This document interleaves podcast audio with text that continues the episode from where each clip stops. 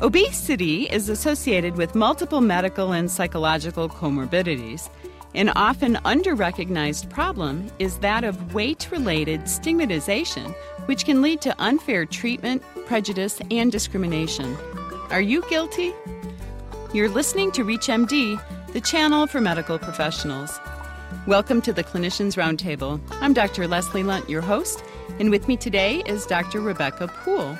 She's Director of Research and Anti Stigma Initiatives at the Rudd Center for Food Policy and Obesity at Yale University, where she is also a research scientist.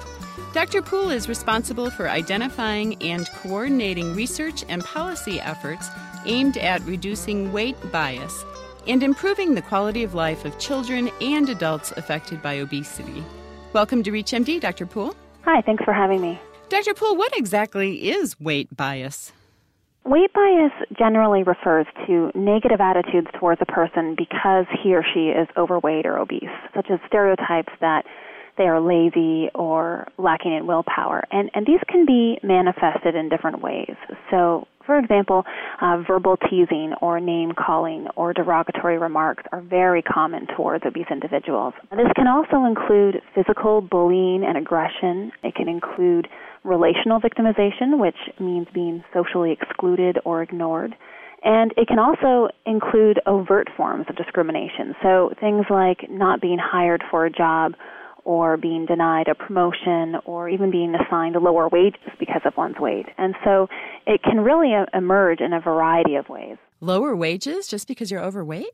That's correct. There's actually a number of studies now that have followed large samples of obese individuals for many decades. And what they find is that obese women earn about 6% less than thinner women for the same work performed, and obese men earn about 3% less than thinner men. And this is after controlling for a number of sociodemographic variables that might otherwise account for those findings.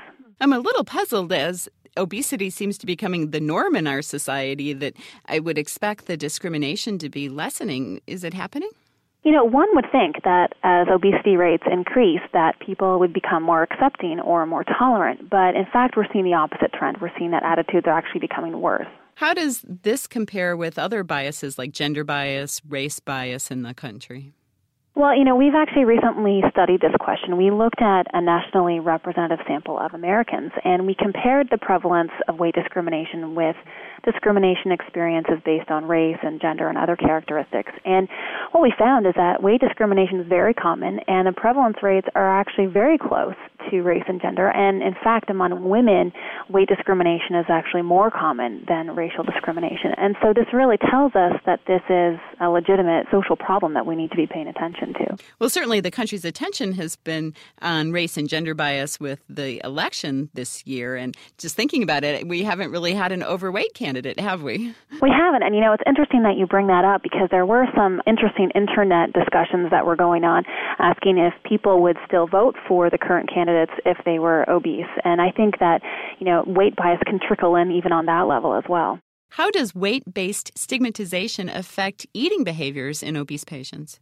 Well, unfortunately, weight bias can often lead to unhealthy eating behaviors. So, for example, um, what we know from research is that overweight girls and boys who experience frequent weight teasing are more likely to engage in unhealthy weight control or binge eating behaviors compared to their peers who aren't teased. And among adults, we see the same kind of thing that oftentimes people cope with weight bias by engaging in unhealthy eating behaviors. As an example, in one of our own studies, we surveyed over 2,400 overweight and obese women, and we asked them, you know, how do you how do you cope with weight bias when you experience it? And almost 80% of people reported that they coped by eating more food, and 75% reported they coped by refusing to diet. And I think it's really important to kind of highlight these points because there are some perceptions that weight bias might have a positive function of motivating people to engage in healthy eating behaviors or to lose weight. But in fact, what we're seeing is the opposite, that it can really have a detrimental impact on eating and might even reinforce obesity. So, this should be something we should bring up with our patients, especially as we try to treat the obese diabetic patient. Absolutely. I think, you know, it's it's really critical for providers to be aware of bias and to be recognizing that it's an experience that is probably happening to their patients even on a daily basis in different settings. Are we as health professionals guilty of weight bias? Yeah, unfortunately, yes. Um, you know, weight bias is very common in healthcare settings, and overweight and obese patients often confront stereotypes and negative attitudes from their own providers. And the science that has examined this is really quite telling because studies actually survey different groups of providers about their own attitudes, including, you know, physicians, nurses, medical students, dietitians, and and providers are very willing to admit that they believe their obese patients are lazy and lacking in self-control and are non-compliant and weak-willed and a bunch of other different stereotypes. And I think it's you know, it, it's really telling that this is a, a socially acceptable bias in our culture.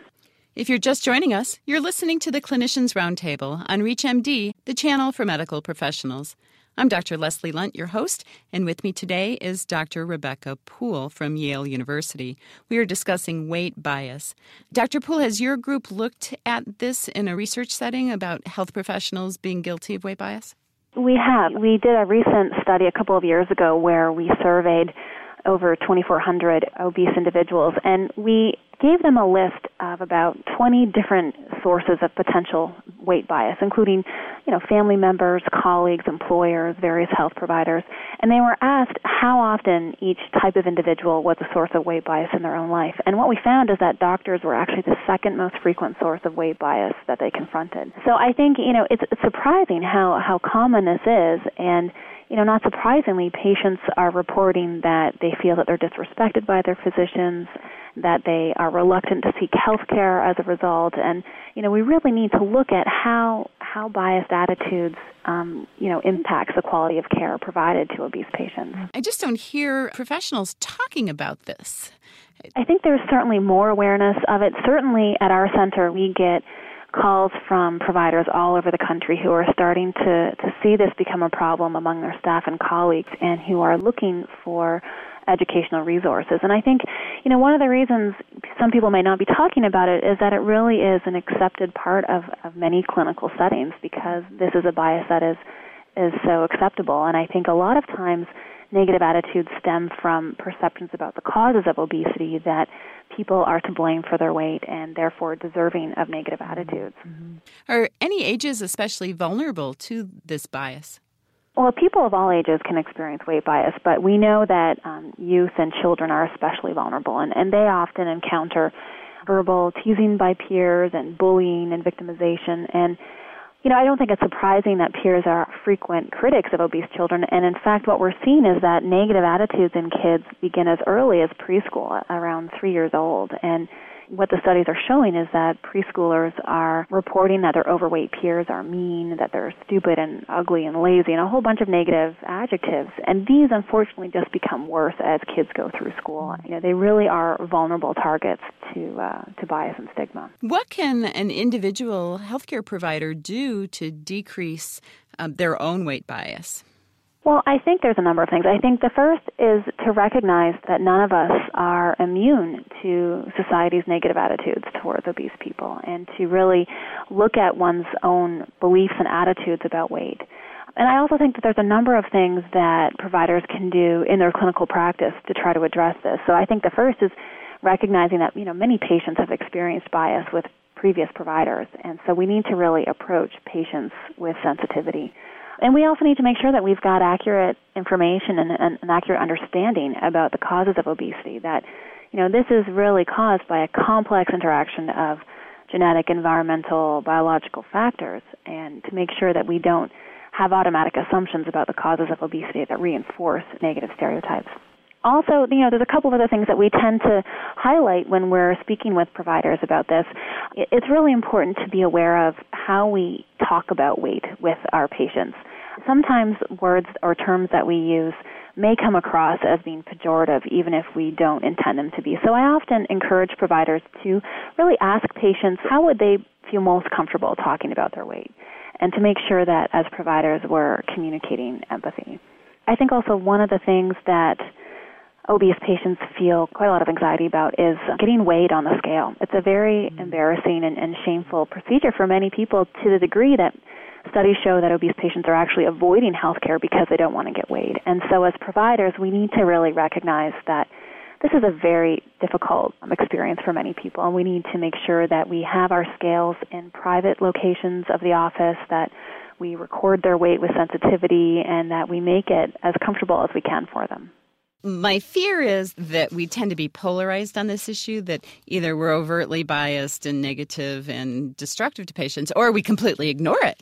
And we don't we don't want to talk about their weight because we don't want them to be embarrassed we don't want to be embarrassed. And certainly in, right. in psychiatry that's been a huge problem that most psychiatrists don't weigh their patients. And especially with some of the side effects now medications in psychiatry we have to weigh our patients but we're uncomfortable doing that I think you're right. I think that there are a lot of legitimate challenges for providers who are working with obese patients, and I think that there is a fine line that needs to be addressed about being sensitive and yet not judgmental and, and making sure that we address this issue that's important with our patients, but not in a way that feels like unsolicited judgment or advice. And, and it's, it's a difficult balance to achieve. What can we do as a culture to help?